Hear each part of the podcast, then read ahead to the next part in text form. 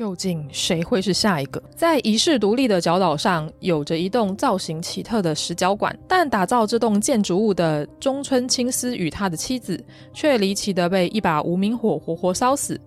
命案真相至今依然石沉大海，闹鬼之说更是传得沸沸扬扬。K 大推理研究社的七名成员悄悄住进了石角馆，并彻底成为这栋诡异建筑物的俘虏。然而，笼罩孤岛的杀意并未止息。死亡的阴影又将降临。この番组はご覧のスポンサーの提供でお送りしました。宅青们，大家好，今天要跟宅青们分享的书呢，就是皇冠出版社出版的《杀人石角馆》漫画版。嘎啦，我平常比较少在读推理小说啦。要讲到呃推理小说的个中翘楚的话，应该要去问一下宅宅下班中的大酸梅。 我比较不看推理小说的原因，是因为它花的时间非常的长，而且呢，我常常会卡在一个点，就常常忘记说哦，之前到底发生了什么事情，所以我就要不断的往回翻，就叫往回翻，然后去查资料，然后去查前面的人，然后前面的事件是怎么样推演的，所以呢，就会花掉我非常多的时间。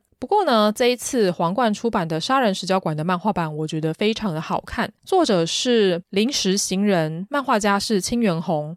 他的漫画的封面画得非常的细腻跟华丽，而且清原老师他画的男生跟女生都非常的帅气，然后也非常的美丽。就只要是你想象得到个呃，不管是看起来精英分子的男性啊，然后戴着眼镜的眼镜妹。然后看起来很可爱的弟弟型的男生，或是不良仔型的男生，在里面都有呈现出来。而小说家临时行人呢，他也是非常大有来头的推理小说家，他也是呃新本格派的开创者。他在研究所时期的时候，就已经以杀人石角馆在文坛中崭露头角，并且兴起了新本格派的推理小说的风潮。而他陆续发表的一些杀人馆的系列。也引起了很不错的回响。呃，杀人石角馆算是他的第一部作品，一九八七年做的。然后之后还有杀人水车馆啊、杀人麋鹿馆、杀人人形馆、实际馆、黑猫馆、暗黑馆、惊吓馆、奇面馆。哇，真的是一连串的建筑物的推理小说呢。他跟他的太太两位都是京都大学教育学部毕业的，而且并且他们都参加了呃推理小说社的社团，然后因此认识了。在这边也一定要介绍他的太太。真是大有来头的一个人物。他的太太呢，就是《十二国际》跟《尸鬼》的作者小野不由美老师。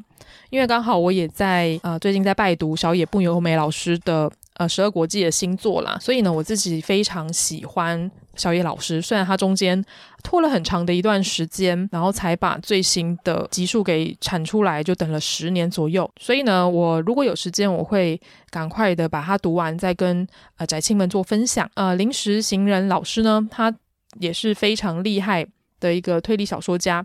他不只有刚刚讲到的建筑物的馆系列啊，他后来还有耳语系列，呃，杀人方程式系列。其实都非常的好看，就把这一部呃《杀人石角馆》的漫画版，然后推荐给喜欢看漫画的朋友们。刚好在五月的时候呢，五月初，呃，皇冠出版社就会出呃《杀人石角馆》的漫画版的第二集。如果对呃推理小说，然后推理漫画有兴趣的朋友，就是强烈的推荐大家可以来看一下这一部作品，就绝对不会后悔。而且它的画风真的是非常的漂亮跟讨喜。而且画的真是太细腻了。我看完第一集就迫不及待的想要了解，想要知道说后来到底在角岛上的推理研究社的社员到底会发生了什么事情。例如说，可能呃看看比较多推理小说的朋友就会知道说，哦，通常有人回房间就会出命案。不过呢，是不是这个公式可以？呃，套用在杀人视角馆里面还不知道，因为我目前只有看第一集，他在最后就埋下了一个很大的一个伏笔，所以呢，我非常期待第二集的出版。大家对杀人视角馆漫画有兴趣的话，也欢迎到博客来、读册、金石堂等等的通路。然后去购买哦。在最后，我想要跟宅青们分享一个超级好消息。这个好消息呢，就是皇冠出版社跟御宅文青商谈所呃首度的合作，我们将会举办《杀人石角馆》漫画的呃抽奖活动。而且呢，这次不止只有抽第一集哦，这次是抽一加二，总共两本的《杀人石角馆》漫画，就是分量非常的重量级的一部漫画作品。就直接送给你。要怎么样参加这一个抽奖活动呢？在今天这一集播出之后的隔天，也就是五月四号的早上八点，嘎拉我会在我的御宅文青商谈所的 IG 发表抽奖贴文。我 po 上抽抽奖贴文之后，下面就有一些呃您必须要完成的呃任务。完成任务之后，就即获得抽奖的资格喽。这个活动会一路从五月四号，然后办到五月九号的晚上二十二点二十二分。喜欢杀人史脚馆漫画的朋友，绝对不要错过这个活动喽！也欢迎将诶这个抽奖的消息，然后告诉所有你喜欢看漫画的朋友，就相信我，你绝对不会后悔看这一本非常刺激、非常紧张的杀人十脚馆本格派的推理漫画。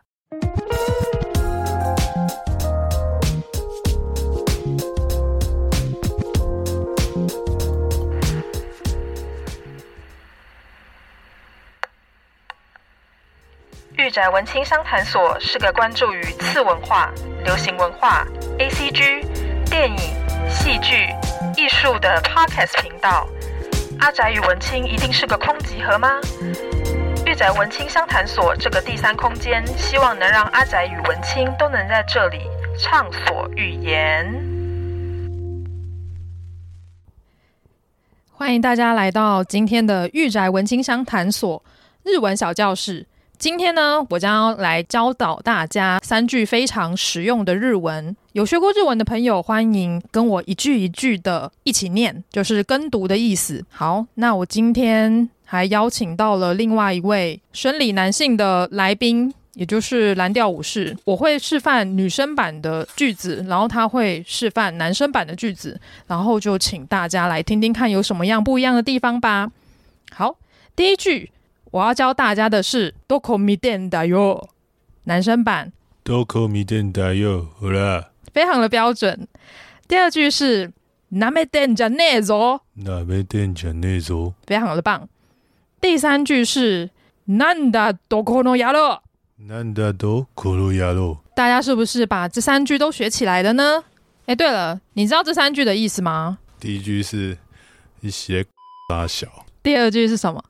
第二句是不要看扁我，但是一下子想不到适合的台语怎么念，有点像是呃，你把我看得很扁，然后你小瞧我了。其实也是这些 意思啊，就是我看不起你啦，这样子。然后第三句的意思是我不知道哎，第三句捏 啊小啊，就差不多是这个意思吧？对，他第三句的意思大概就像是你这个家伙搞屁啊的感觉。这就是我们今天的御宅文青商谈所的日文小教室，不知道大家学起来了吗？当然，这三句呢，绝对不可以跟你的日文朋友或是日文老师讲哦，不然你可能会直接被扭送警察局。其实今天教的这三句呢，都是日本的 Yankee 或是亲比拉或者是极道，反正就是不良分子、帮派分子跟黑道人士才会使用的名句，就是专门在呛人用的啦。呃，八嘎囧会用到的一些句子，纯粹好玩，就是在这边跟大家做个分享。那接下来就开始我们今天的节目吧。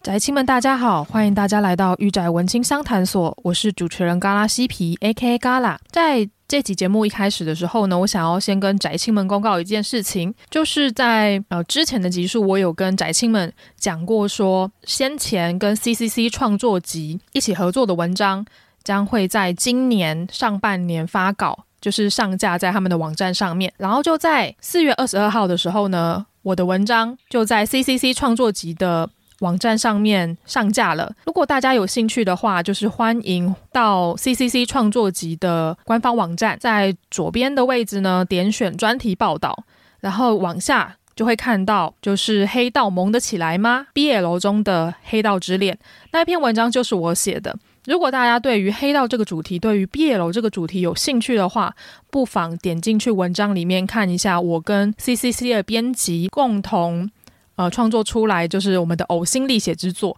这篇文章花了我两个月的时间，老实说是一段还蛮长的时间。不过呢，也刚好借由这这次的机会，我把之前没有看过的黑道的毕业楼都把它再看了一遍，然后并且从里面分析它的剧情啊，分析它的作者啊，还有为什么女生会喜欢看黑道的毕业楼。我觉得这些都是很有趣，可以来讨论的点。所以呢，这篇文章基本上算是我自己的一个萌点，然后私心的把它写出来的一个成果吧。因为，呃，为什么 CCC 创作集会找上我呢？其实是因为去年的时候，呃，CCC 的编辑有发信到我的信箱，跟我说他们在女人迷上面看到我之前有发一些关于，呃，我对少女漫画。或是对 BL 漫画的一些想法跟看法，他们看完之后觉得很有趣，所以呢，他们就跟我邀稿，然后希望我可以到 CCC 创作集做一个专栏。不过呢，大家也知道说，呃，在今年的上半年，CCC 有一点辛苦啦，有发生了一些事情，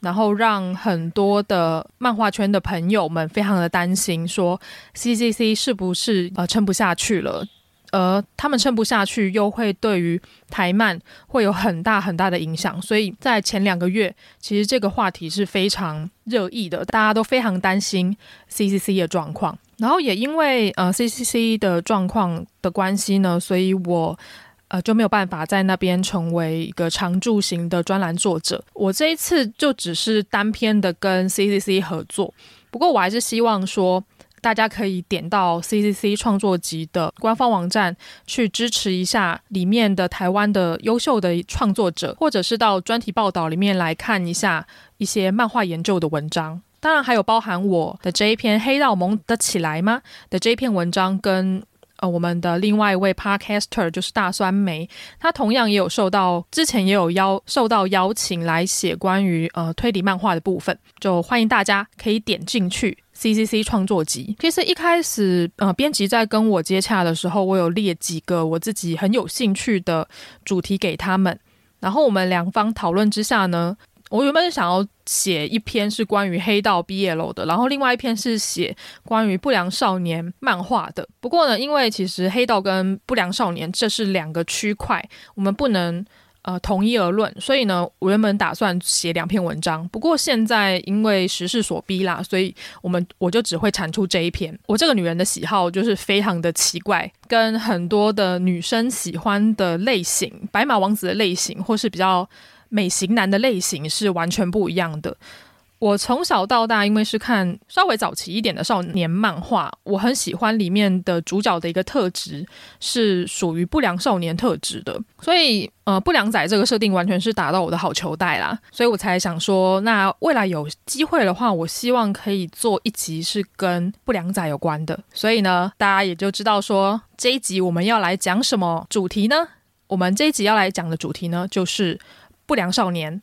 在这一集的一开始呢，我想要先跟大家呃稍微讨论一下，就是呃黑道跟不良少年两个的差异。虽然说呃不良少年他们主要的生活环境是在学家庭，然后跟他们所属的小型的不良少年的集团里面，然后跟学校，就是这三个地点。黑道的话，他们是更有组织性、更有规模性的，然后甚至是他们的呃父子这种虚拟的血缘之间的羁绊会在更加的浓烈，然后并且他们会利用他们的组织去赚钱、营运等等的，所以他们的。呃，组织规模会更大。不良少年他们的规规模就再小一点点。然后在这一集呢，我会想要跟大家来讨论，我会推两部我自己非常喜欢的呃不良少年的作品。然后另外我会在后半段的时候跟大家讨论说，为什么在近十年来不良少年为主角的漫画作品越来越少了？这中间到底发生了什么事情？我想要来跟大家讨论一下。讲到不良少年，大家应该都可以想象得到，学校里面的不良少年通常都是染着五颜六色的头发，通常都是浅色系的发型，然后会戴耳环，然后身上身上的制服永远不可能是正常尺寸的，他们不是过长就是过短，而且他们会喜欢穿着比较宽的垮裤啊，或者是甚至有点束口裤。有点灯笼裤的那种造型，然后在呃学校走动，一般的同学们看到他们都敬畏三分，然后甚至还会害怕说会不会被他们抢劫。不良少年的诞生，通常我们会归纳出呃年轻人之间的呃聚众心态，然后跟叛逆的心态，然后所造成了呃不良少年这个集团的产生。然后另外呢，我们在一些的少年漫画里面可以看到，有很多的不良少年他们会留着飞机头，然后甚至他们。呃，晚上的时候会去参加呃暴走族，然后飞车党，然后骑着他们改造过后非常浮夸的摩托车，在夜色中奔驰，然后并且拿着武器，然后去胡作非为。这种不良少年呢，我们就把它称为叫做暴走族。呃，追本溯源。我们可以再往前时间拉到二战后的美国。其实美国呢，他们的暴走族，他们不叫暴走族，他们叫做飞车党。那为什么飞车党会出现呢？大家对于飞车党有兴趣的话，其实可以去看一下电影界的前辈马龙白兰度他的作品。它里面有一个作品呢，就叫做《飞车党》。它主要是在讲说飞车党他们在公路上面。的一个旅程，他们的冒险，然后并且有深入的去讲说他们的呃生活形态是什么样子。那为什么美国的飞车党会形成呢？主要是在于说二次大战之后，有很多遭受战争创伤的美国年轻士兵回到了国内，但是他们经历过二次世界大战，他们回到了安稳的美国，他们没有办法就是忘掉在战场上面所受到的一些刺激，然后甚至是创伤。他无法适应和平的时代生活，所以呢，他们就组织起来，然后加上美军当时是诶摩之前是呃摩托车部队非常盛行，所以他们就保持了骑摩托车的习惯。因此呢，这些年轻的士兵在回到美国之后，就组织起了有点像是摩托车团体，美其名是俱乐部啦。不过呢，他们。也有他们自己的文化，例如说他们会穿着很紧身的皮衣，然后甚至他们的皮衣是无袖的，也有些是长袖的，然后会戴着他们的安全帽，跟骑着哈雷的机车，然后去飙车。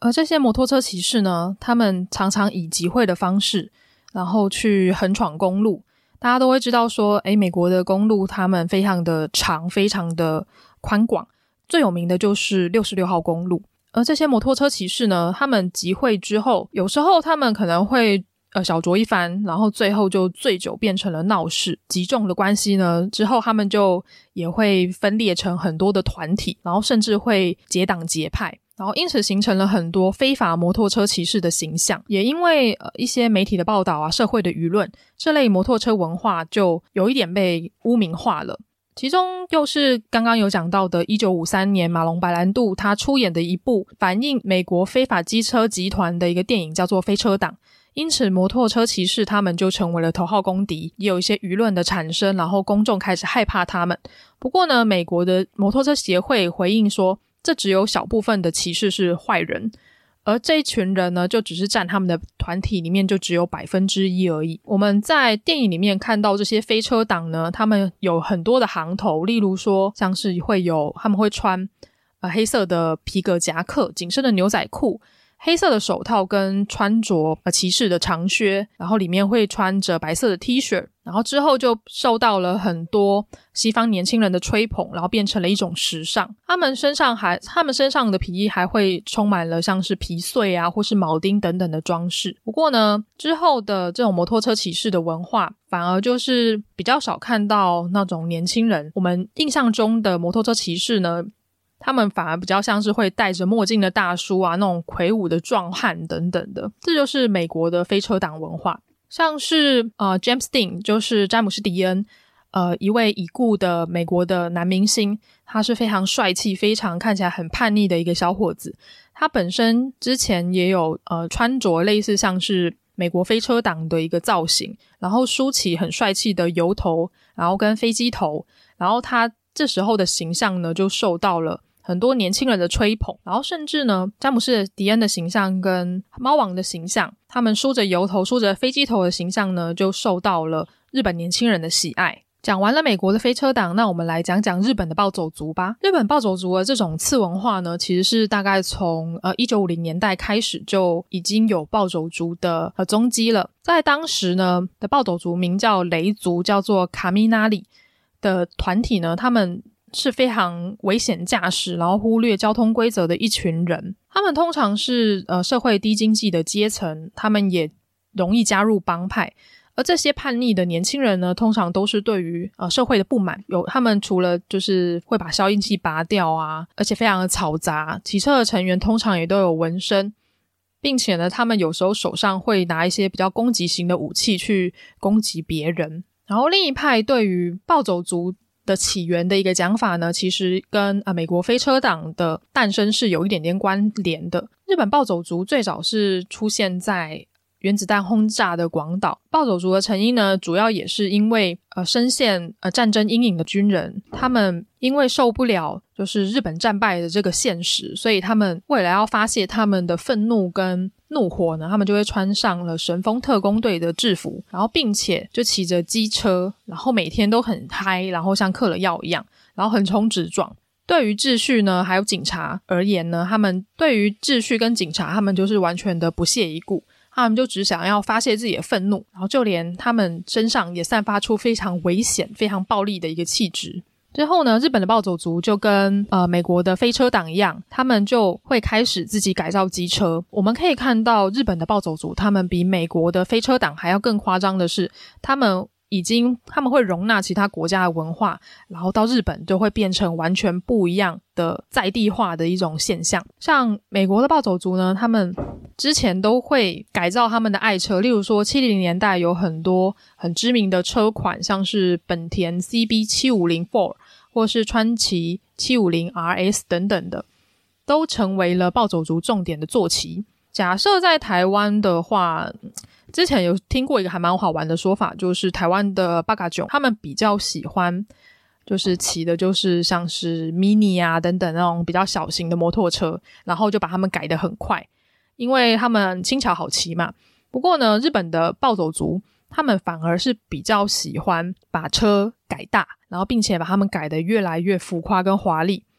然后去改管啊，最重要的是要最酷炫、最大声，然后让所有人都注意到他们。他们甚至会去像是烤漆啊，然后上面会有那种加长型的后座，然后跟就大概五六个喇叭，然后装在它的排气管后面，所以你骑过去的时候，基本上不被注意都很难。然后除了他们的摩托车改造以外呢，他们还会去定制他们的特工服。他们主要是在旧日本海军的官服的基础上面，他们就把它加长，所以我们我们会看到特攻服它的后摆下摆是非常长的，然后并且上面会用非常精细的刺绣，然后刺上他们的名字或者是他们组织的名字。比较有趣的是，我们常常在日剧漫画上面看到的夜路死苦，其实就是日文的よろしく的意思。他们经常会将日本的日文呢，跟英文 把它翻译，再把它写成用汉字写出来。所以，我们可能以华文、中文为母语的人，然后看到他们身上的特工服上面的文字，常常是看不太懂他们在写什么的。其实，那个就是要念出来，你才知道说，哦，原来这个日文是这个意思。他们不只会刺上汉字以外，他们也会刺英文啊，或者是刺他们当日的心情，或者是刺他们的精神。所以你常常会在他们的下摆上面看到很多很长的，有点像是诗句。他们就直接把他们的精神跟诗句，然后刺在他们的特工服上面，或者是会刺像是什么天使啊、暴走啊，或者是毗沙门天。毗沙门天就是他们的一个神明的一个名字。我觉得是非常有趣的一个文化，而且他们将特工服视为是呃自己的一个精神象征，并不是随随便便都可以抛弃或者是。拿去送喜的，甚至呢，他们的总长呢还会将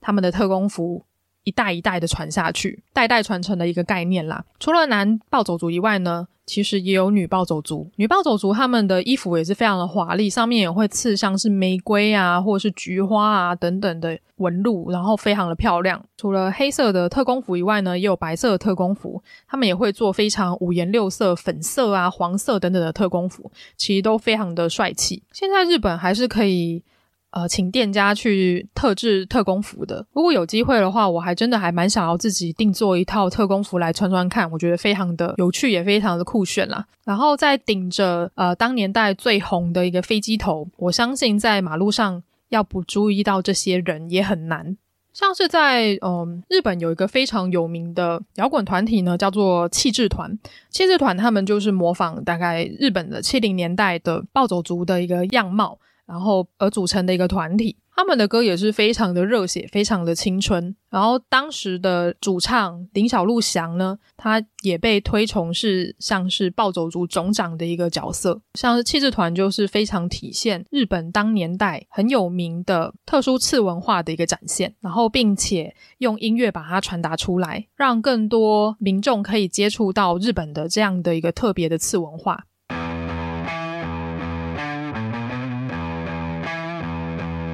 第一部我想要介绍给宅青们的作品呢，就是《Cross Zero》飘撇男子汉。这部作品呢是日本的漫改电影，它是在二零零七年三池崇史执导的日本电影。如果你不认识导演三池崇史的话，你应该稍微有听过一下他的事迹呢，就是他是一位专门拍就是不良片、黑道片跟呃就是暴力美学片的一个导演。他在一九九五年的时候就拍摄了一部电影，叫做《新宿黑社会》。之后呢，他就又拍了《极道黑社会》跟《日本黑社会》，总称为《黑社会三部曲》。在短短的十年内呢，三池崇史就拍了大概三呃四五十部影片，而且还不包含小成本的制作。代表三池崇史的一些 hashtag 呢，常常会围绕着啊邪典电影啊，或者是混合喜剧、暴力。恐怖等元素的电影，所以呢，如果想要追求感官刺激的朋友们，应该会蛮喜欢三池崇史的电影。一在一九九八年的时候呢，三池崇史被美国的《时代》杂志评选是跟吴宇森导演是未来最值得关注的十位亚洲导演之一。其实他真的拍过非常多的电影啦，像是嗯《斑马人》呐，还有《逆转裁判》呐，然后《恶之教典》、《要听神明的话》、《火星异种》。然后《JoJo 的奇妙冒险》、《不灭钻石》等等的，都是他很有名的一作品。不过呢，我真的想要建议一下，就是山池导演，就是除了暴力美学片以外，真的不要去拍一些其他的漫改电影或是电玩改编的电影，真的很容易让我出戏。例如说，我在看二零一二年版本的《逆转裁判》的时候。我一直觉得这好像跟我以前玩的游戏不太一样，因为我高中是玩逆转裁判的游戏长大的嘛。它其实是在讲推理，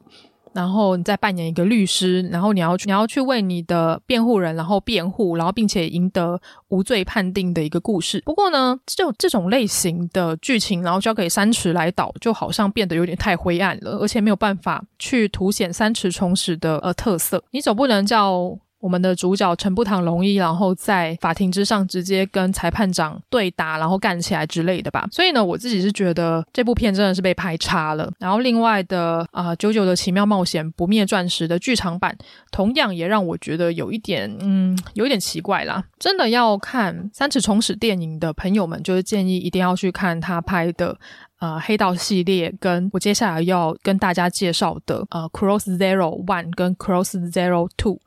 这两部作品，我觉得都是能代表三池崇史暴力美学的作品。呃，Cross Zero 呢，这一部电影呢，它是改编自高桥宏、高桥 Hiroshi 老师的漫画《Worst 极恶王》。Cross Zero 第一集的时候呢，就拍出来就广获好评，在当时的票房就直接破了二十五亿日元。大获好评之后呢，原剧组就赶快打铁趁热，然后马上拍了 Cross Zero Two，就是《飘皮男子汉》第二集。《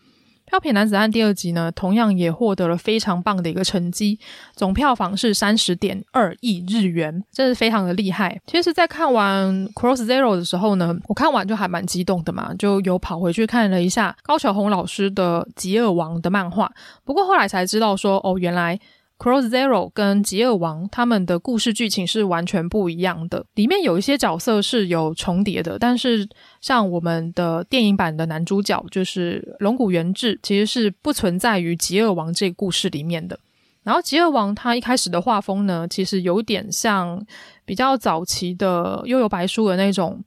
带有一点点搞笑的一个画风，然后跟就是 Cross Zero 里面打的你死我活的那种非常。暴力美学非常有点血腥的一种风格是有一点不一样的。不过呢，在呃电影版就是 Cross Zero 大红之后呢，高桥宏老师跟呃他作为原作，然后他有请其他的呃漫画家来帮他绘制就是我们的 Cross Zero 的漫画，它被视为是《极恶王》的前传。所以呢，如果大家想要看 Cross Zero 的漫画呢，其实你是看得到的，只是它被归类在 Worst 极恶王的前传。这个前传的漫画剧情呢，跟电影版的剧情是一样的，然后角色也是一样的。呃，接下来讲讲就是 Cross Zero 的剧情吧。Cross Zero 的剧情非常的简单，日本一个高中叫做铃兰男子高校。它是一个恶名远播，然后偏差值非常低，聚集着一群嗜好打架的不良学生的一个学校。我们在一开始的，在我们的 PV 里面就可以看到铃兰高校它的校舍非常的老旧，然后上面充满了涂鸦，然后也没有人想要认真学习的一个样子。就在开学典礼的时候，你就可以看到一群呃长得很操劳的不良仔，然后坐在台下，然后。根本没有人要理台上的训导主任啊，或是校长讲话，然后甚至他们底下就要开始开干起来了，老师也没有办法去阻止他们。老师讲讲就觉得说，嗯，其实，在这一部电影里面，里面的老师也是蛮好当的啦，因为学生们根本都没有在上课，他们就是成天都在打架，因为他们穿着着呃全黑的学蓝服，然后象征着流血等不吉利的事件，因此呢，他们又被称为乌鸦 Galas，而。在这个学校里面呢，并不是学霸是第一名，并不是用成绩去分你的学校的阶层高低，而是用打架来分你在学校的地位。所以呢，在学校里面就分了很多的派系，其中最强的一个派系呢，就是我们的百兽之王晴泽多摩雄所带领的晴泽军团。不过呢，主角并不是晴泽多摩雄，而是我们的转学生龙谷元志。为什么当初 Cross Zero 会在日本就是掀起轩然大波，而且获得这么棒的一个票房成绩呢？主要的原因是因为它的卡司真的太强大了。我在这边稍微跟大家讲一下，说 Cross Zero 里面的卡司有哪些人。如果你有在关注日本演艺圈的话，你绝对会听过五个人以上。例如说，我们的男主角龙谷元志呢，就是由小栗旬所主演的。他在演完《流星花园》之后呢，就一直觉得，虽然他的花泽类就是在很多人的心目中。非常贴近原作漫画版的花泽类，可是小栗旬呢，他一直认为说他不想要被这种花美男王子的一个形象所绑架，因此呢，他之后演了这一部《Cross Zero》就变成了一个完全不一样的形象。他从温柔、人人称羡的高富帅，变成了黑道老大的儿子，非常冷酷的一个不良少年。这对他的戏路拓广是非常一百八十度的大转变。然后另外一位呢，我们的第二男主角秦泽多摩雄是由当时非常知名的小生山田孝之所主演。山田孝之呢，他因为在街上被星探发掘的时候，星探还以为她是女生，因为她当时眉毛剃得非常的细，然后长得也非常的可爱。她之后就陆陆续续演了很多的电影，例如说像是水男孩啊。还有像是电车男等等的，都是那种比较文弱气质，有点像爱情片男主角的那种纤细美少年。不过呢，他在这一部《Cross Zero》里面演的是我们的百兽之王晴泽多摩雄。虽然看起来没有像小栗旬杀气那么重，但是他仍然是一个打架非常强劲的一个角色，而且也是当时的他真的非常的帅气。刚好六月份 AV 帝王要出了嘛，大家可以借由回味一下《Cross Zero》里面的山田孝之，然后再看一下 AV 帝王里面的山田孝之，你会发现说哇，真的是岁月是一把杀猪刀啦。然后，另外我们的女主角呢，冯泽刘佳是由黑木梅沙所饰演，陈川实生，也就是晴泽多摩雄的超级好朋友，是由我们的桐谷健太所饰演。桐谷健太呢，他在我之前有跟大家介绍的好看的漫改电影《Rookies》里面，他也在里面演了一位非常甘草型的人物的一个角色。而且是你没有办法忽略的搞笑型角色。可是通谷健太在《Cross Zero》系列里面就变成了一个二把手，然后非常有义气，然后对抗病魔的一个男子汉的一个形象。我非常喜欢通谷健太。然后更不用讲说，它里面还有像是啊、呃、之前羞耻心的成员上帝雄辅。然后在《Cross Zero Two》的时候，还有我们现在已经呃去世已故的男明星山浦春马。然后跟《经济之国的闯关者》里面的风茂克、金子统昭都在这个名单里面，所以当时的 Cross Zero 呢，就是汇集了很多当时一线的男演员，然后组织起来的一个电影。虽然这种不良仔电影基本上没有什么剧情啦，就是就是专门看看人家打架。我们主要是看我们的男主角小栗旬饰演的元志，他其实是日本籍呃日本黑道。黑帮老大的儿子，而当时他的老爸呢，就跟他说：“如果你想要获得我我这个老爸的认可的话，那你就成为铃兰的顶点吧。你成为铃兰的顶点，我就会考虑将我组长的位置传给你。”所以，因此我们的元志就是非常傲骨的，然后选择转学到铃兰高校，就是为了夺取那个 top 的位置。而在不过，他这个转学生一开始到这个学校就没有人脉嘛，然后大家都不认识他，所以他就只能一点一滴的先从征服其他人的班级，然后去吸收他的势力。然后最后组织成一个军团，才有办法跟晴泽多摩雄的晴泽军团所对抗。所以呢，后来我们的元志就认识了黑帮的分子阿全，阿全就成为他的军师。然后在这个学校里面一边打，然后一边收集人脉，然后最后就收集了很多很厉害的打手，例如说像是我自己觉得还有点像尔南的呃木赖啦。然后还有中泰，然后另外还有高冈仓辅所饰演的一期等等的，然后最后他就汇集到了大概七十名的呃成员，然后跟晴泽多摩雄的百人大军所对抗。虽然说呃这一部的男主角是小栗旬饰演的龙谷元志，可是我自己私心是喜欢晴泽多摩雄，也就是山田孝之所饰演的这个角色。为什么呢？因为呃，晴泽多摩雄他虽然是最接近铃兰 TOP 的角色，可是呢，他自己并不以这个为傲。他平常就是看起来吊儿郎当的，然后也没有什么喜欢去随便找人家打架。他自己平常就是诶翘课就喜欢在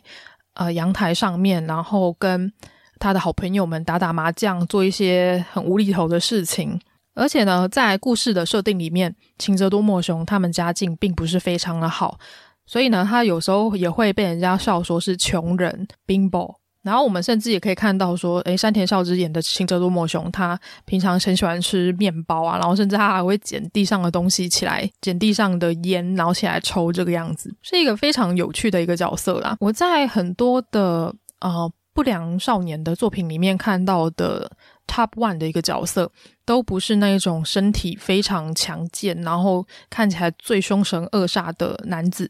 反而是那种诶身材矮小，可是他们的个性却貌似与世无争，但是他们却是真正的强者的这种塑造，我自己是非常的喜欢。更重要的是，晴泽多摩雄他有他非常的在意他的好朋友，也就是陈川实生。陈川实生呢，虽然他虽然他的父亲是陈川集团的董事长，但是他在这个剧情里面并没有很强调这件事情。他是隶属于晴泽军团的第二号人物，有点像是一直伴在多摩雄身边的一个好朋友。但是他的中学时期呢，却是元志的好朋友，现在是多摩雄的死党。那为什么多摩雄会这么在意他的呃这个好朋友石生呢？主要的原因是因为石生他患了脑瘤，他会经常性的头痛，然后身体也并不是到非常的好。然后在一次呃石生。回到医院检查的时候，他被诊断出来是有脑瘤，然后多摩雄刚好在门外有听到这件事情，石生他却不畏病魔，他就说这些事情我可以自己决定，然后甚至他在剧情的后半段呢，他还自己一个人走进去手术室。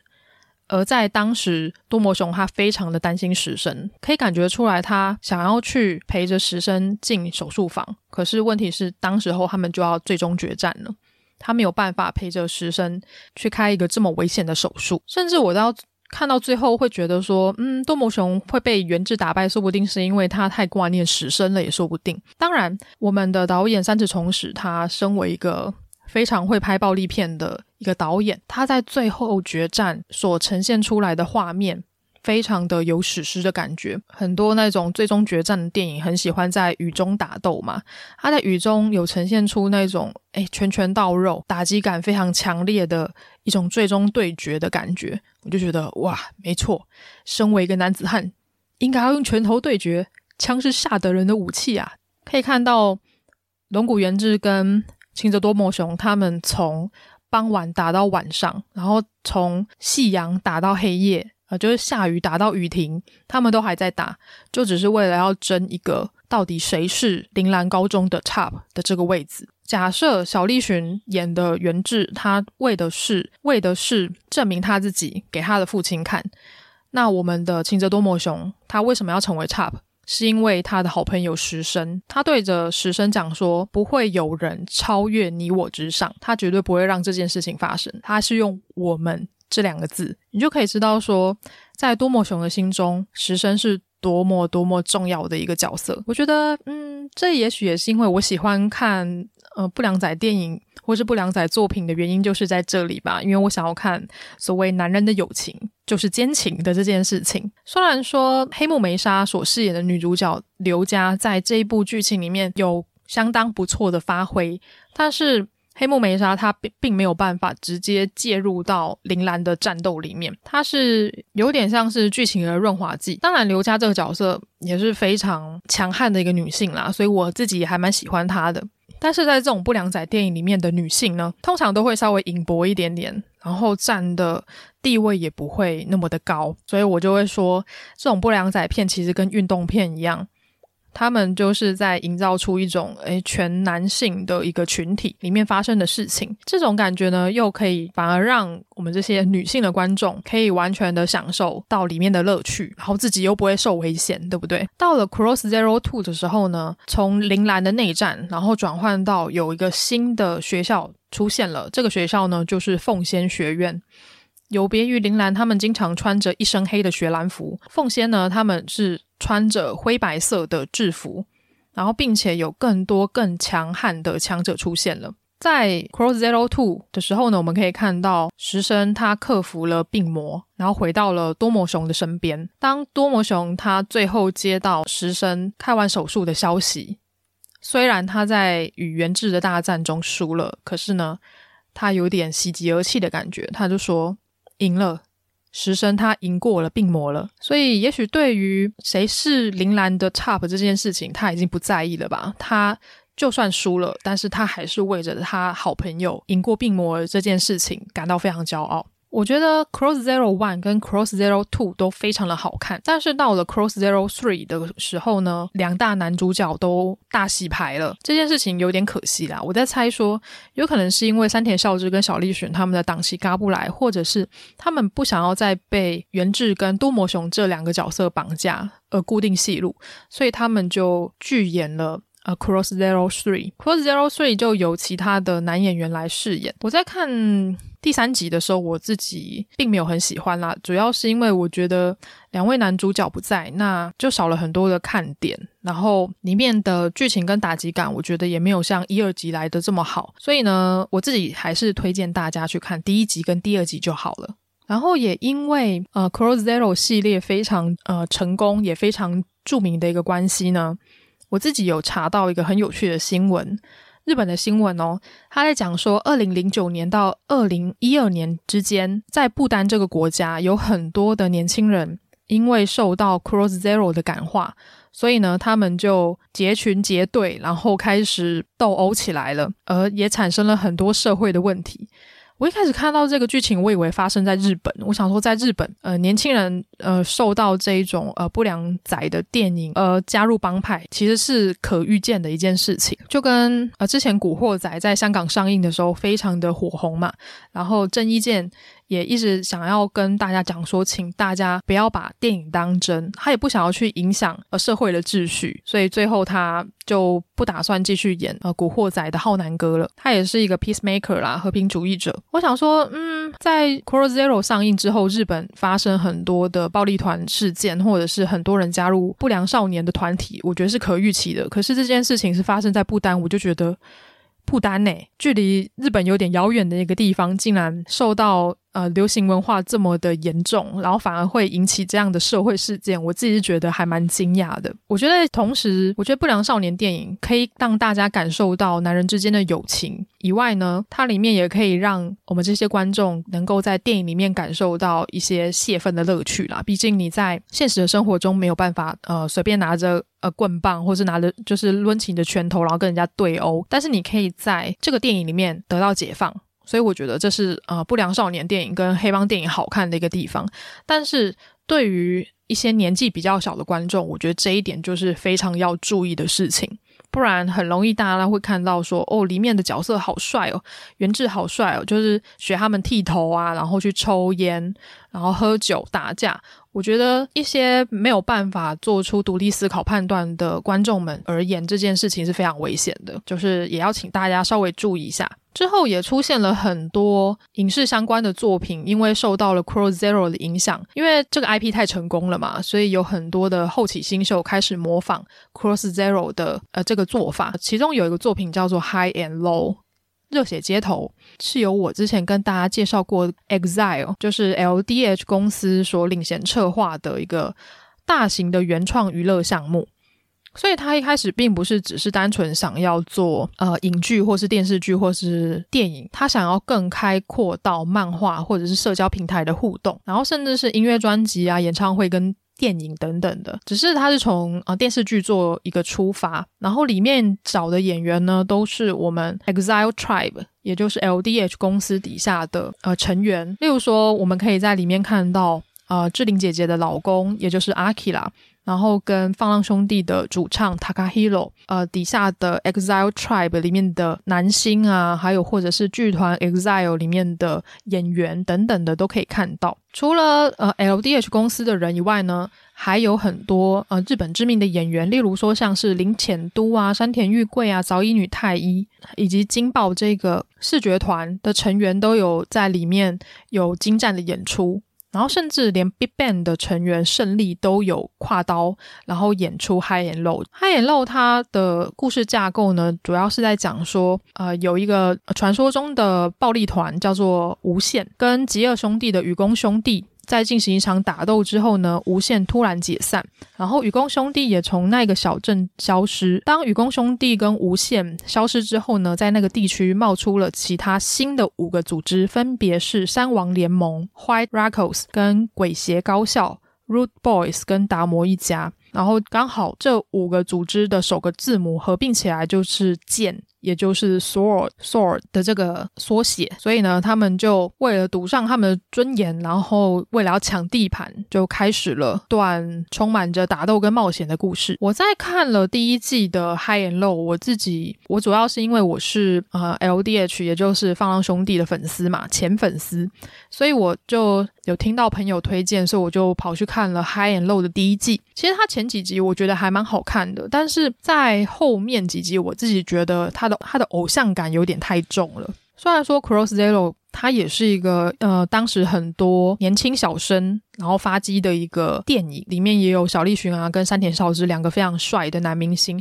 但是我觉得在这种不良仔的电影里面，他最后大家都打得乱七八糟嘛，所以你再美再帅，基本上也是会打到面目全非的一个状况。可是呢，在 High and Low 里面，它的打击感比较没有那么强，你会反而会觉得说，哦，好像是嗯，有点像是在卖呃演员本身的名气，但是它里面可能是想要炫技吧，就是有很多很帅气的武打动作，但是。这跟我之前想要看的那种，嗯，打起来就是要热血，要拳拳到肉，然后每个角色，然后都要打得乱七八糟，你死我活的那种热血的感觉不太一样。所以后来《High and Low》我看完第一季之后，我就没有再继续追下去了。我自己觉得有点可惜啦。但是如果是对呃里面的角色啊，或是男演员有兴趣的朋友们，我还是很建议可以去看一下《High and Low》。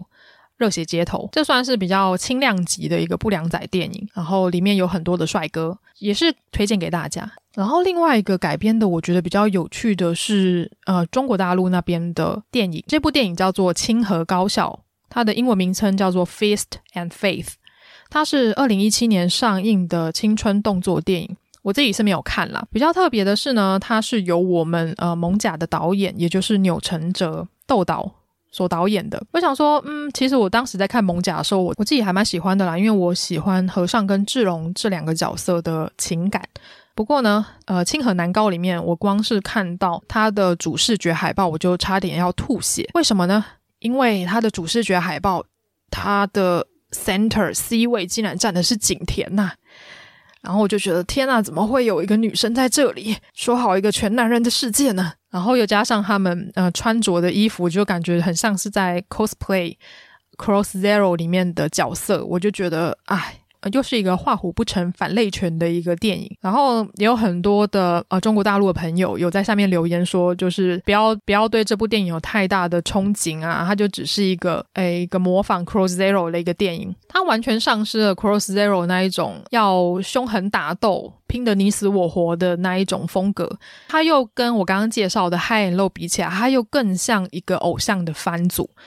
他感觉就是一个我想要卖角色，我想要卖帅气美丽的演员，但是我没有要让他们受伤，或是刮花他们美丽的脸庞。我觉得就只是一个偶像的包装而已。所以我觉得目前为止要真正突破 Cross Zero 那一种打斗感的电影，是真的非常的少的。然后也因为 Cross Zero 这一部电影呢，让小栗旬跟山田孝之。变成了超级的好朋友。我们在之后有很多的电影里面都可以看到小栗旬跟山田孝之一起合作的组合，例如说像是《银魂》，我们可以看到阿银啊，还有伊丽莎白，《荒川爆笑团》里面的呃村长，还有那个星星头，同样都是小栗旬跟山田孝之。也在另外一个手机的广告里面看到了他们两个合作无间的身影。我自己是非常喜欢他们两个啦，就从 Cross Zero 就开启了他们的这一段孽缘。大家也可以去找这一部老片来看一下，当时还很稚嫩的小栗旬跟山田孝之哦。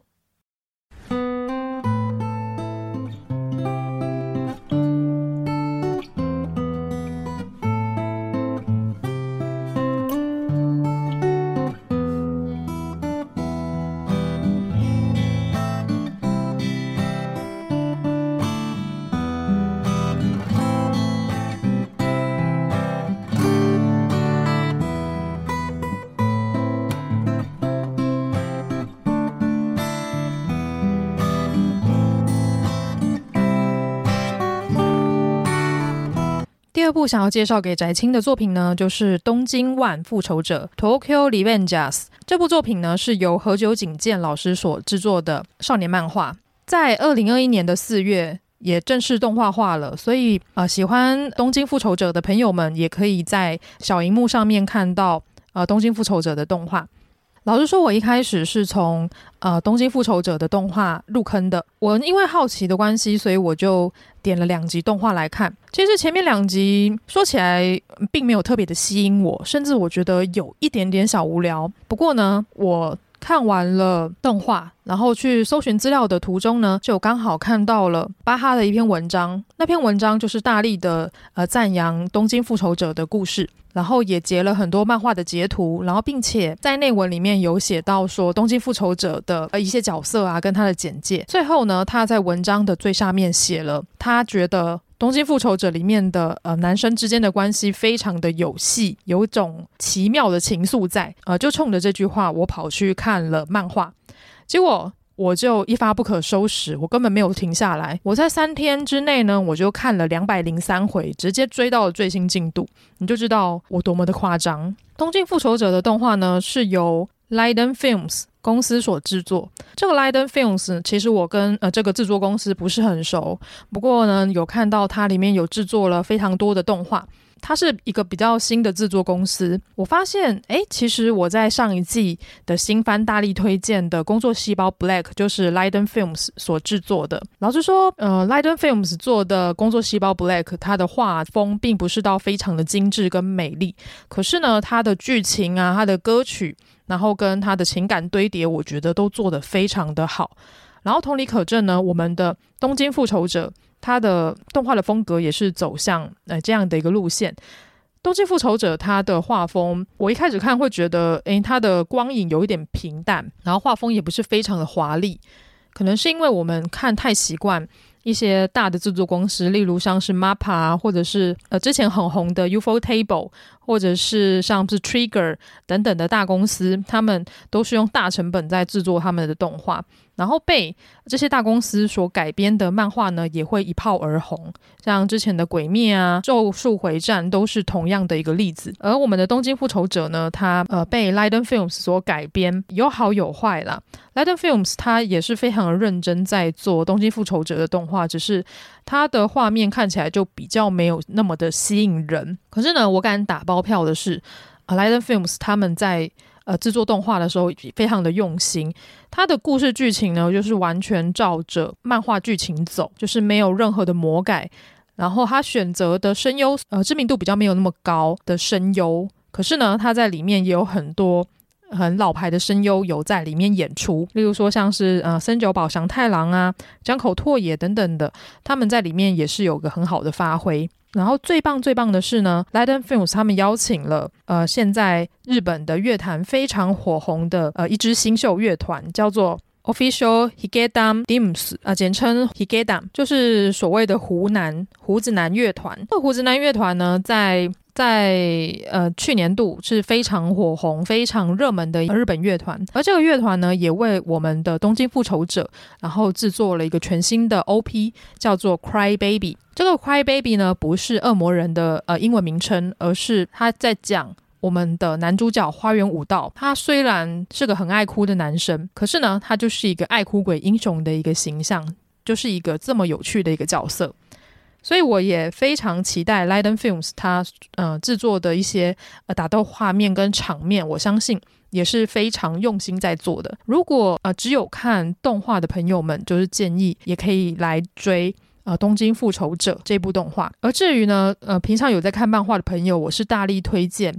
呃，东京复仇者的漫画，因为我觉得非常的好看，有时候甚至呃一看就停不下来了。然后另外呢，除了动画之外，在今年的七月。东京复仇者的呃真人版电影也要上映了。一开始我看到呃真人版电影的角色名单出来的时候，我也是非常的惊讶。里面就是集结了一票现在日本当红的呃小生，然后一起演出这一部电影。然后更特别的是，在这个名单里面呢，我马上就看到有两位有出演过《假面骑士》的演员，然后另外一位是有演过我们《超级战队》的演员都在里面。平常有在看呃日本日剧的。的朋友们，或者是在看一些漫改电影的朋友们，应该呃其中几位非常的有印象。而这个演员名单呢，我们的男主角花园武道是由北村匠海饰演，然后另外还有一票非常帅气的呃男明星，像是呃山田裕贵啊，呃山野遥亮啊，金井美樱、铃木伸之，呃真龙田香敦，呃真龙田香敦的哥哥，他后来跑去跑去演《神剑闯江湖》真人版的雪代缘了。总而言之，就是他们家的基因非常的强大，每一个人都是帅哥，包含他的父亲以前也真是帅到一个不行。然后另外还有像是矶村勇斗啊、菅宫祥太郎，然后最重要的是我们的呃第二男主角佐野万次郎呢，他是由银魂的斗 S 君吉泽亮所饰演的。我真的觉得他这个选角，尤其呃，佐野万次郎跟花园武道还有龙宫寺间这三个角色的选角非常的好，而且呢，在之前的呃演员访问里面，呃，每一位演员都表现了他们非常敬业的一个态度。例如说，饰演我们呃哆啦 A 梦龙宫寺间的山田裕贵呢，他其实就为了这个角色，然后把头发剃掉了。他当时一看到呃这个剧本，然后看完漫画。然后他就觉得哦，这角色真的好帅。那既然要呃饰演这样的一个角色，那为了要能够完美的诠释他，他就二话不说的把头发给剃掉了，就变成了我们在呃漫画里面看到的呃龙宫四间他两边剃掉的一个造型，然后后面绑了一个金色的辫子，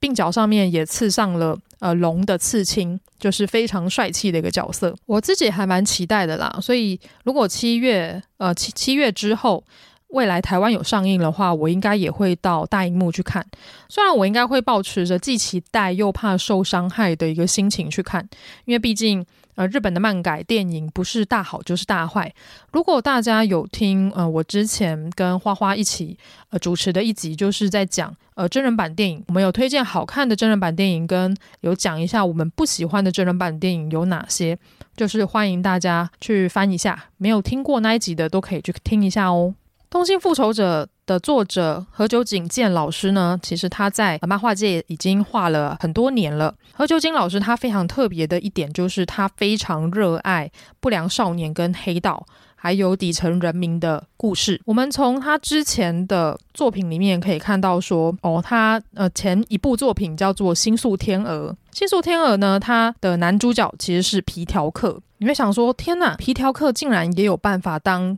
主角诶。很不可思议的故事吧？《星宿天鹅》它在之前就已经被翻拍成深夜剧过了，然后在二零一五年的时候被翻拍成电影。我们的导演，呃，《新宿天鹅》的导演呢，还是非常大名鼎鼎的原子温导演。呃，另外他的男主角呢，找来最近非常红、曝光度非常高的林野刚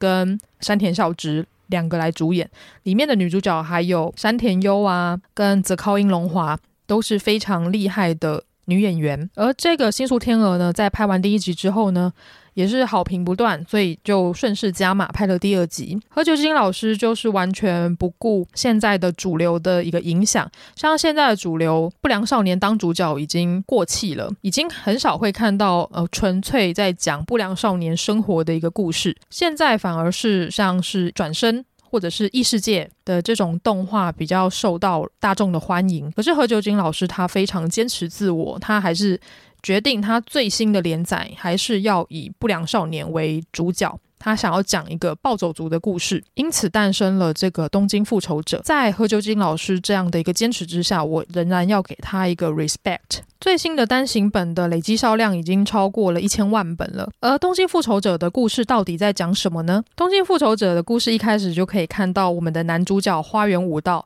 他是一位二十六岁的青年。可是他在二十六岁的时候，仍然觉得自己的人生一事无成，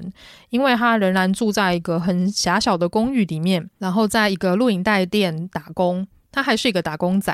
然后被一个年纪比他小的店长每天呼来唤去。大声斥喝。有一天呢，武道在他的家里看电视的时候，他一边叼着他的洋芋片，一边看电视。这时候，新闻里面传出来一个消息：他的前女友菊日向跟他的弟弟直人卷入了一个事件之中。他就看到一辆大卡车把他前女友的车子整个撞扁，然后因此他的前女友菊日向跟弟弟直人就丧生了。而为什么？日向跟直人会发生这样的车祸呢？主要原因是因为他们两个卷入了一个大型的帮派，叫做东京万会的斗争，然后因此而丧命。原本我们男主角花园武道并没有想太多，因为呃，他前女友菊日向已经很久没有跟他见面了，他们是国中时候交往的，然后在准备要毕业的时候就分手了。而在这个十几年间，他们两个都完全没有任何的交集。后来，花园武道他因为一场事故，却意外地回到了国中二年级的时期。所以说，我们的东京复仇者，它不只是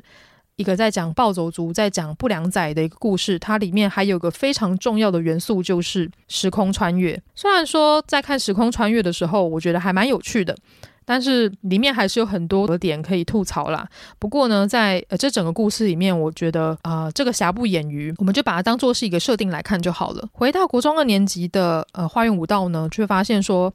他的国中二年级，他认为是他人生最辉煌的时期，因为在当时他是一个不良少年，他染着金发，然后非常意气风发的样子，然后并且与他的好朋友，然后组成了沟中五人众。不过呢，在原本的故事里面呢，我们的花园武道他在国中时期呢，就受到了呃东万的成员的欺压，然后成为了他们的奴隶。他因为受不了这样的欺压，他就觉得很痛苦，他就抛下了他的兄弟，然后也抛下了他的前女友，然后离家出走，然后搬去其他的城镇，然后之后过着半工半读的生活。他也把头发染黑，想要。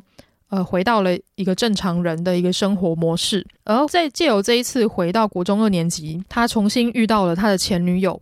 橘日向。国中二年级的时候，他们仍然是交往还是男女朋友的一个状态。他也回想起了橘日向他非常阳光正直可爱的一面，因此遇到了他的弟弟直人。他借机告诉呃直人他未来可能会死亡的这件事情。讲完话之后，他们两个就双方握手。没有想到这一握手，武道就回到了二零一七年的现代。没有想到在他的面前出现的是本来应该死掉的直人，而直人他跟武道说，他因为十二年前听了武道讲了那一句话，所以他活了下来。不过他的姐姐还是死亡了。因此，他拜托武道，希望他可以再回到十二年前，回到二零零五年，阻止东万呃东京万会，也就是东万从暴走族壮大成黑帮的一个过程。因为呃，职人相信东万的总长佐野万次郎，他跟副总长西孝铁太相遇之后，东万就会越来越沉沦。所以呢，他就希望能够回到过去的武道呢，能够阻止这两个人见面。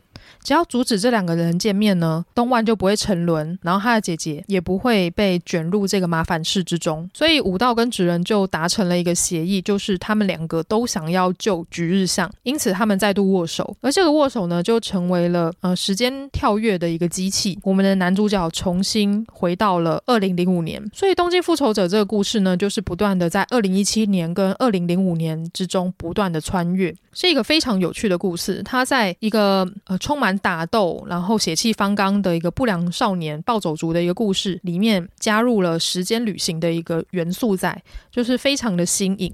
而我们的男主角，也就是武道呢，他就是一个时间的旅行者。然后另外，他每一次回去所做的这些事情，都会影响到未来。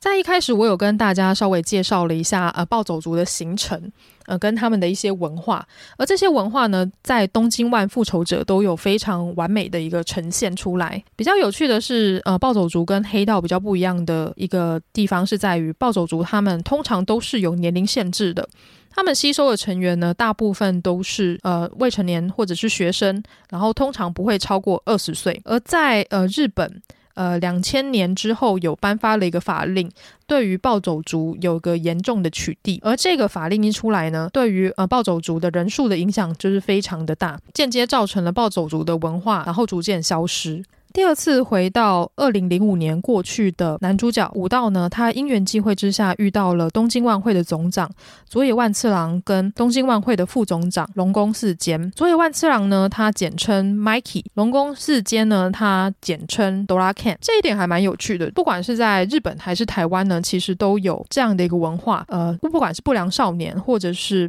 黑道人士，他们通常都会有一个昵称。可能台湾就会取很呃在地化的一个名字啊，可能用动物，例如说像是欧告啊，把欧告猴啊绑出来，或者是叫做什么山鸡啊、欧龙啊等等的，非常呃喜欢用动物做一个命名。而我们呃东京万复仇者里面也有很多角色，他们都有所谓的昵称，例如说呃佐野万次郎，我们都以后都叫他 Mikey。龙宫寺坚呢，他的他的简称 Dora Ken 呢，其实是他的名字龙呃 Dragon。哆啦贡，然后加上它最后一个字坚 Ken，就变成哆啦 Ken，非常有趣。不知道各位你们有没有想过，如果你们有机会可以进到帮派里面，你们会想要取一个什么样帅气又煞气的昵称呢？在这边想要先跟大家爆雷警告一下，接下来的剧情呢，会讲到除了设定以外，更多东京万复仇者动画以后的剧情，就希望。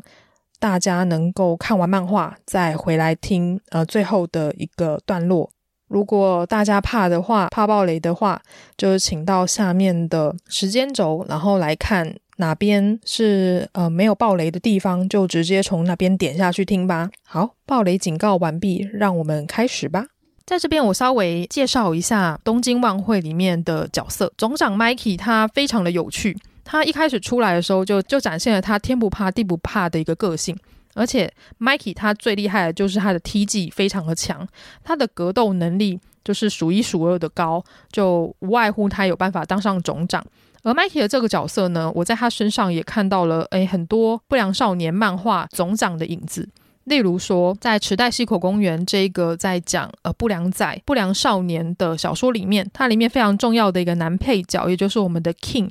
安藤虫，呃，日剧里的安藤虫呢，其实就跟呃 Mikey 很像，一点有点吊儿郎当，然后留着金发，每天就在那边呃走来走去，无所事事的样子，看起来一脸悠闲，可是实际上他是一个非常强悍的一个角色，完全让人无法小觑。而在故事里面的 Mikey 呢，一开始我们会看到他的身高很矮，他就比我们的男主角还要再矮一点点。可是没有想到，就是每次都被哆啦 Ken 说就是小矮子的一个角色呢，却是呃东京万会的总长。虽然他有时候会呃笑笑的，但是你无法知道他的笑容背后隐藏的秘密是什么。而且他也有他自己的一套原则，就是他不打女人。我在猜，应该是因为他家里有一个妹妹。的关系，所以他非常疼爱他的妹妹，也很尊敬他的兄长。就 Mikey，他其实是一个很纯真、很正直的一个角色，却没有想到，诶，他在十二年前武道看到的东京万绘是如此堕落的一个状况，所以他才想说，是不是 Mikey 在这十二年间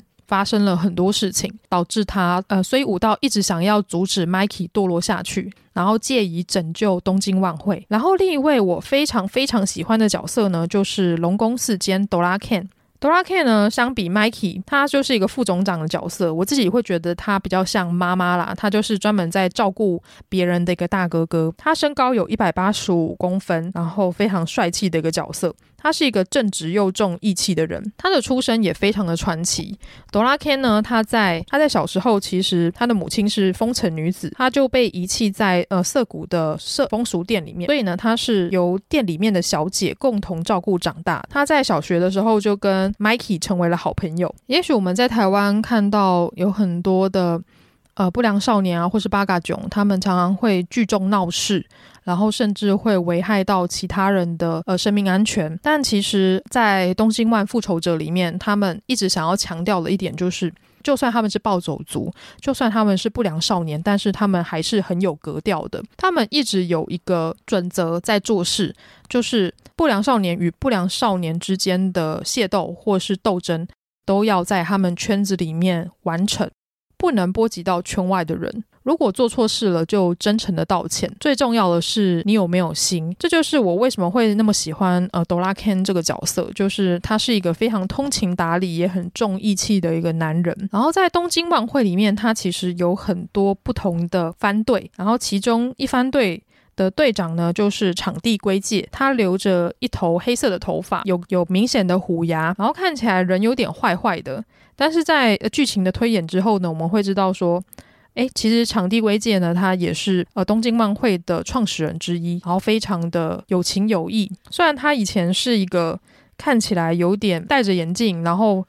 看起来没有什么战力的不良少年，但实际上他是打架非常厉害的一个角色。然后他的副队长松野千冬呢，也是我非常喜欢的角色。他后来变成了专门协助呃武道，变成武道的二把手。然后还有二番队的三谷龙，三谷这个角色也很有趣，因为他家里有两个妹妹，所以他就是从小就是兄带呃父职在照顾他的妹妹们。然后他的梦想是成为服装设计师。我们从呃三谷的外表来看，就可以看到他有非常高的呃服装设计的一个天分，而且他本人也长得很帅。然后另外是二番队的副队长柴八戒，河久金老师在设计八戒的时候就。把他想象成是一个呃穿着非常流行的一个很潮的和尚。何九金老师在画《新宿天鹅》的时候，他的画风是比较偏向写实的青年漫画的画风。老实说，一般的女生可能看到那个画风，通常都不太会想要主动翻开来看。不过呢，在结束啊《新宿天鹅》之后，何九金老师开始要画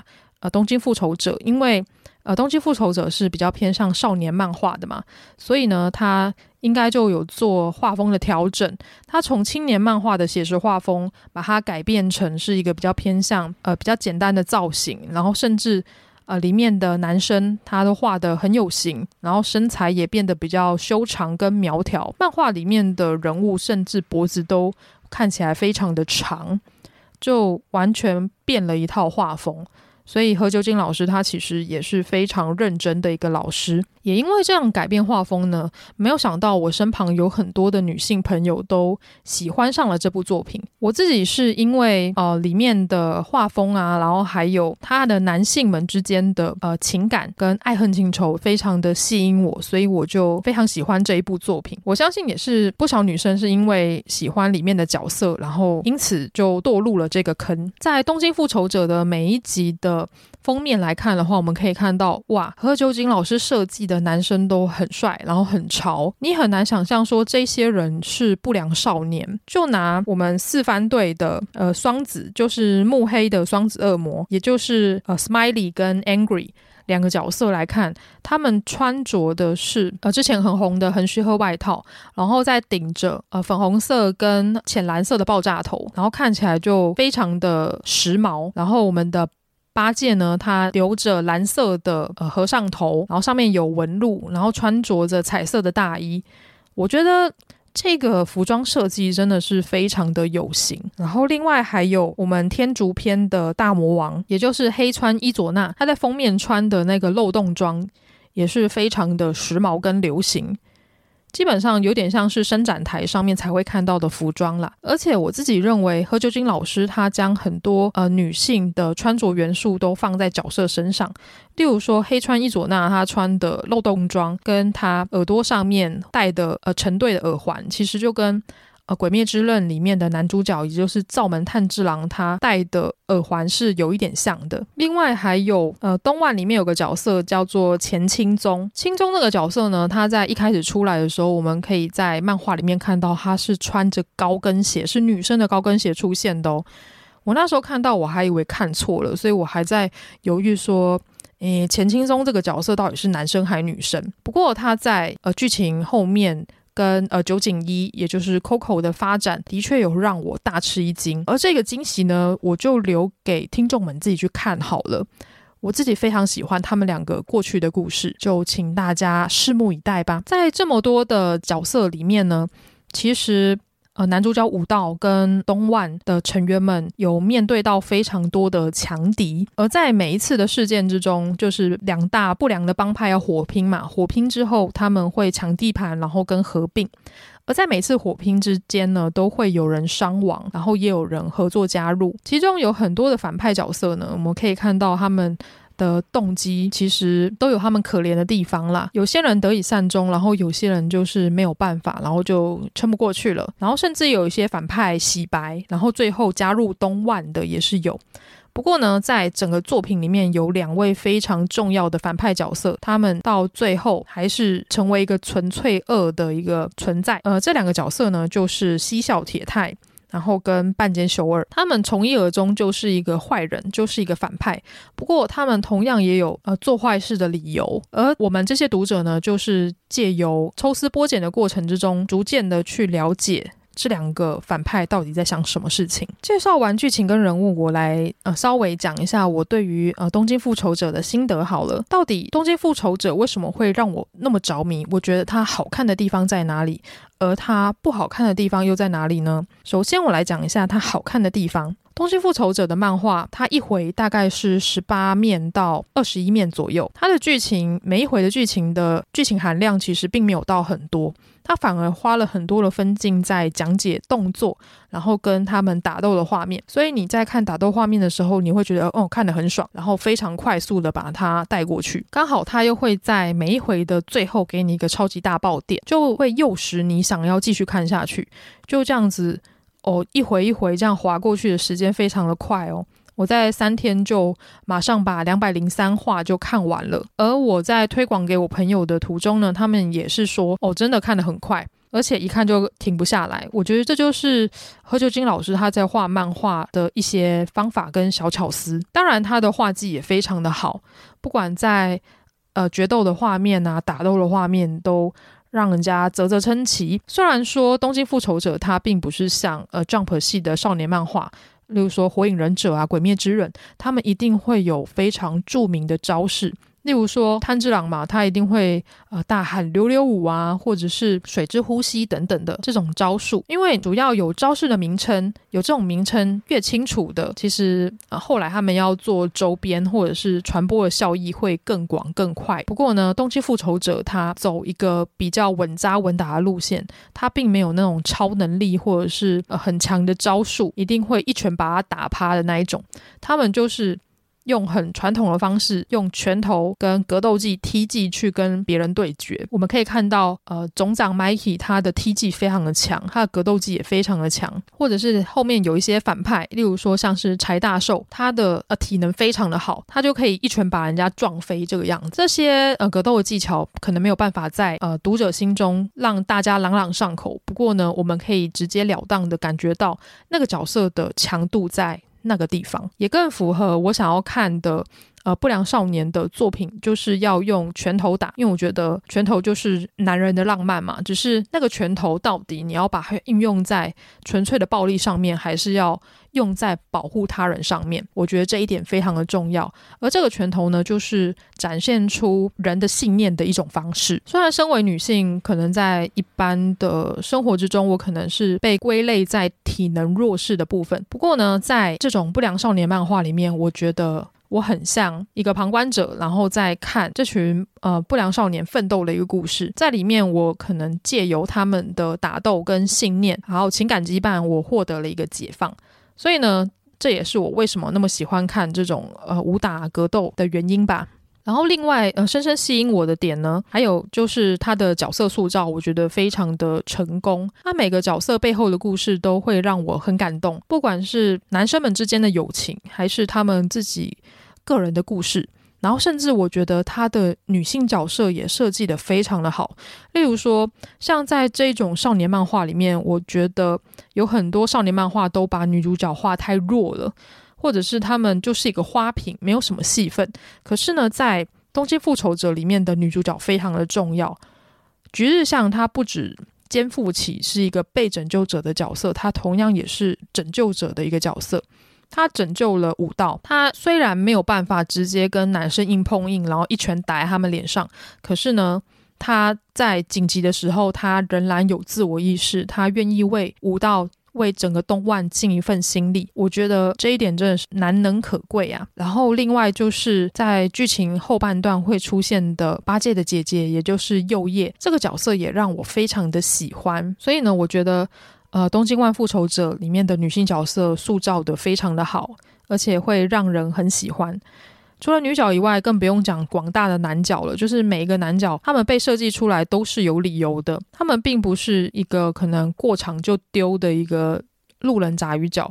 有些角色甚至会陪伴着男主角武道到最后一回都说不定。而其中的呃角色的成长跟变化也是非常值得期待的。讲完《东京万复仇者》好看的地方之后呢，那我来跟宅青们讲讲东万很有可能会让呃别人弃坑的地方好了。也就是我觉得稍微比较呃不优的地方。刚刚讲到东万，我觉得好看的一些亮点呢，是在于说他角色塑造很成功，不只是角色造型啊，还有他男生跟男生之间的呃关联跟爱恨情仇都铺陈的很好。然后另外还有呃角色的成长曲线也抓得很好。例如说我们的男主角武道呢，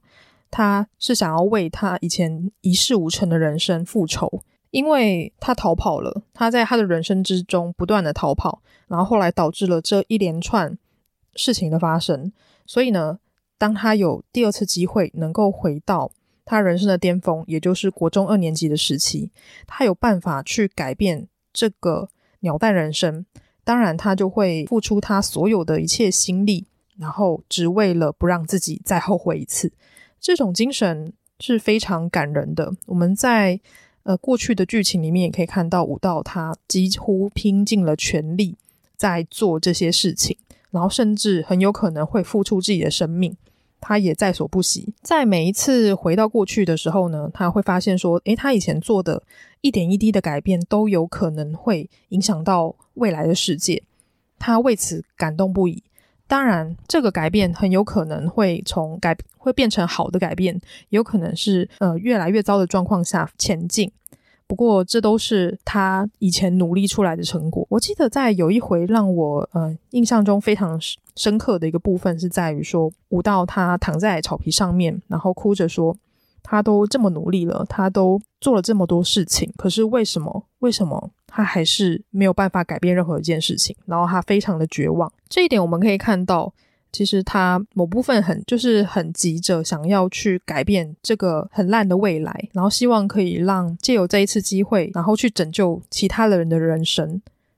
某部分他将他自己推向了一个英雄的角色，可是他也感受到自己人生的。无可奈何跟无力感，所以他有这样的一个冲突。不过呢，他身旁的朋友们，这些伙伴们。都看到了武道他坚持自我，然后永不放弃的一个精神，然后受到受到他鼓舞，然后当然也被他拯救了很多次。我觉得这是呃花园武道让我非常感动的一个地方。当然，武道他也因为他的努力，然后最后爬到了呃东万东京万绘的一番队的队长的位置。他这是他之前完全不可能会做到的一个位置，因为假设他再继续逃避下去的话，那就只会。呃，重蹈覆辙而已，就是在第一关的时候就被打趴，然后成为呃东莞小喽啰的奴隶，然后每天被苦读啊，然后被毒打、被奴役，然后最后他逃走了，然后橘日向同样还是会死亡，所以呢，他就为了不要让这件事情一而再再而三的发生，所以，所以他决定出来面对这个命运。其实我觉得，呃，时空跳跃的这个剧情非常的有趣跟新颖，不过它同样也造成了呃《东京复仇者》它的剧情一个比较严重的问题点。就是在于说，它中间有非常严重的套路存在。一开始，我们这些读者在看《东京复仇者》的时候，会觉得很有趣，就是不断的看呃武道啊，他在以前努力，然后他努力的结果会在呃未来展现出来，所以我们很期待说武道他回到了二零一七年会发生什么事情。不过呢，通常他回到二零一七年，通常都不会发生太好的事情啦。有时候事情会往越来越糟的状况下发生，所以呢，他要不断的去找职人，然后回到二零零五年，然后去修正。在呃故事的后半段呢，我们可以感受到说，那无力感越来越重了，因为我们会发现，虽然武道他很努力，但是他仍然没有办法拯救所有的人，在故事的中间还是会有人死亡，然后受伤，然后甚至呃有些令人喜爱的角色会变成。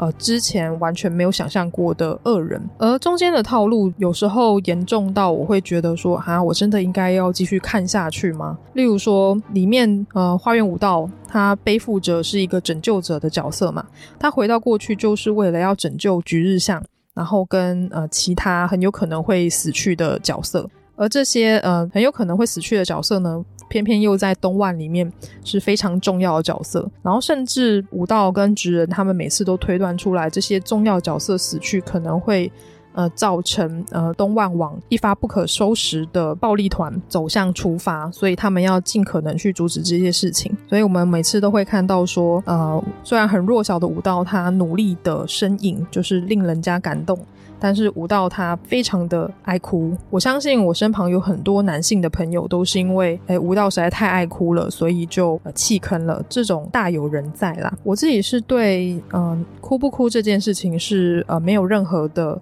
呃贬义，因为我觉得呃哭泣这件事情本来就是呃感动或者是在发泄情绪的时候会产生的一种情感，它跟愤怒的情感是有点像的，只是有些人对事情的不满。他会用呃愤怒、用大吼的方式展现，有些人是用哭泣的方式展现，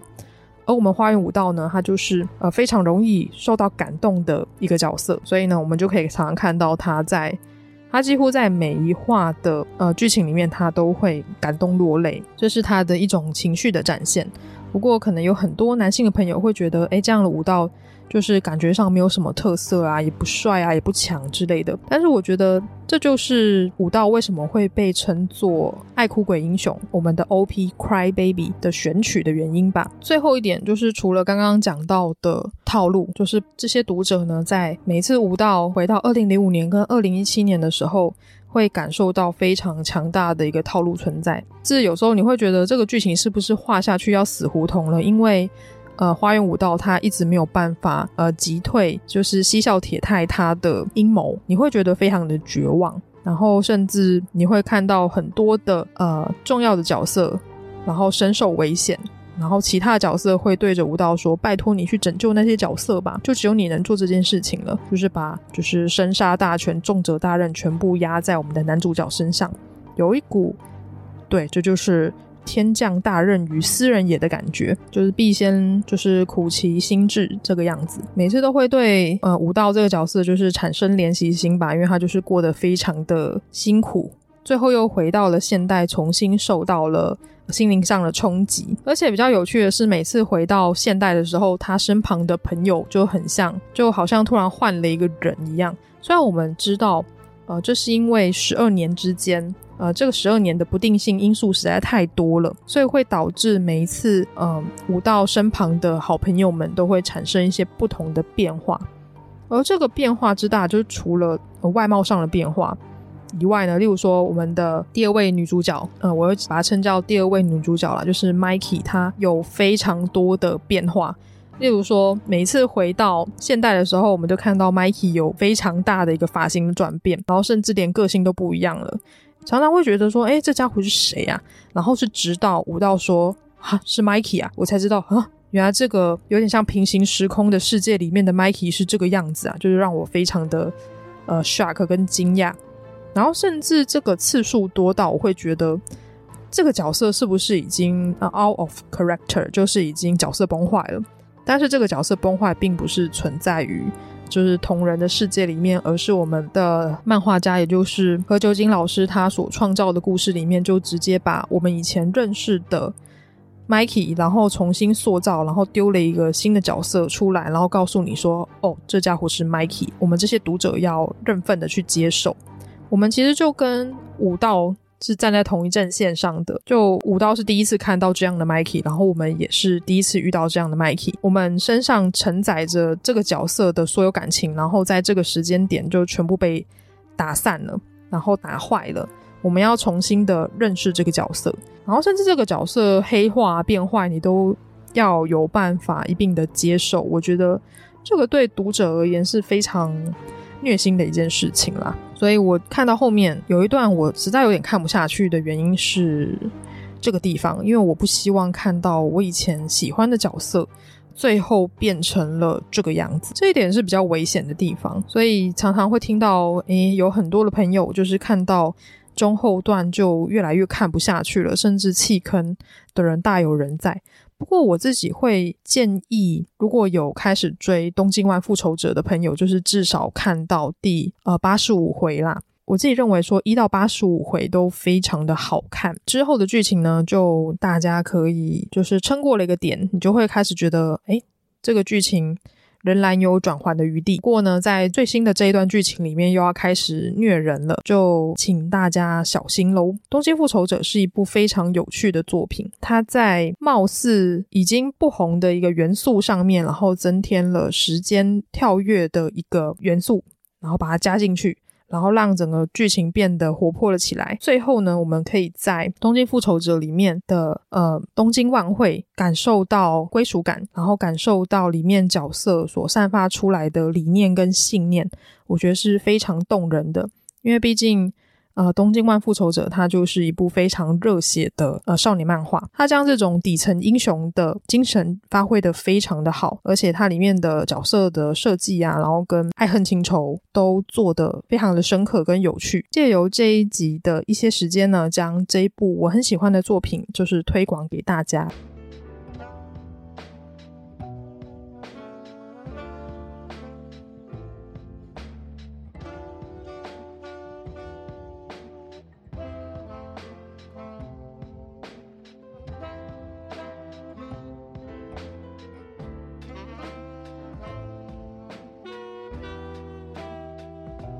最后回到了，呃，我在本集的标题里面打的，为什么不良少年过气了呢？我不知道从小看呃少年漫画长大的朋友们有没有发现到说，可能在二十年前的少年漫画有很多男主角都是不良少年的这个设定，例如说非常红的死神的男主角黑崎一护，橘子头。大家都会觉得说，哎，他是不是不良少年呐？但实际上，他就是一个很有正义感的好哥哥。另外，还有我们悠悠白书的优助跟桑原。桑原一看就是留着飞机头暴，有点像暴走族的一个男生嘛。然后我们的浦饭优助呢，他是呃单亲家庭，然后同时他也是一个不良少年。然后更不用讲，我们呃《JoJo 的奇妙冒险》的第三部，空调承太郎就是一个打架超级强的不良仔。另外还有呃《GTO 麻辣教师》里面的鬼冢英吉，跟呃在讲鬼冢英吉跟他的好朋友的，也就是 GTO 的前传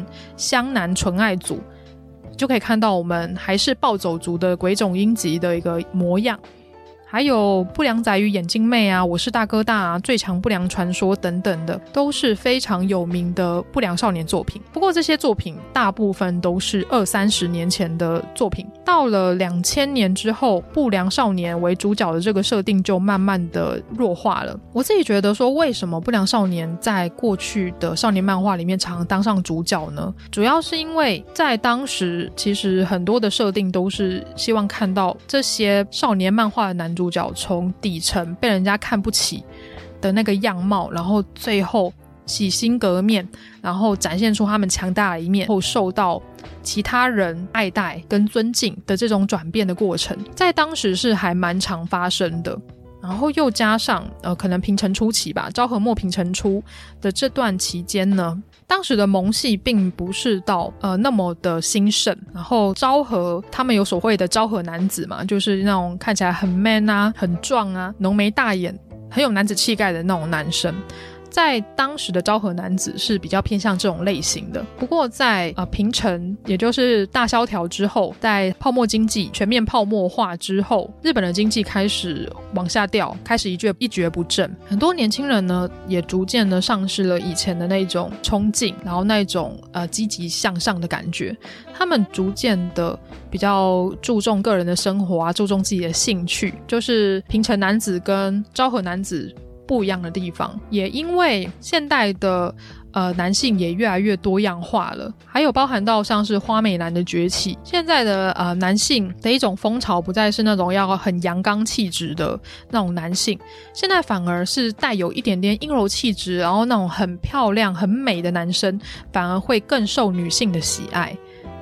我觉得这一种审美观的转变，多多少少也会改变到呃少年漫画的主角的一种呈现。所以我们在呃现在的很多的呃主流的少年漫画里面，会逐渐看到呃有一些男主角他开始会走向一个阴柔的感觉，或是比较温柔的一种感觉。例如说，像是《鬼灭之刃》里面的灶门炭治郎，他就是一个很温柔的男生，他对呃家人、对妹妹都很好，然后甚至是我们的爱德华·艾利克，他非常的有爱兄弟，然后甚至是《约定的梦幻岛》里面，我们可以看到它里面主角还变成了三个人，其中有一位还是女性，然后其他两个是一个看起来冷酷的美少年，然后另外一位是非常聪明的美少年。然后甚至是身材都有一点呃幼儿化的感觉，我只能说这是每个时代的风格都不一样。只能说现在的不良少年真的是已经不再是主流了。现在的不良少年设定反而会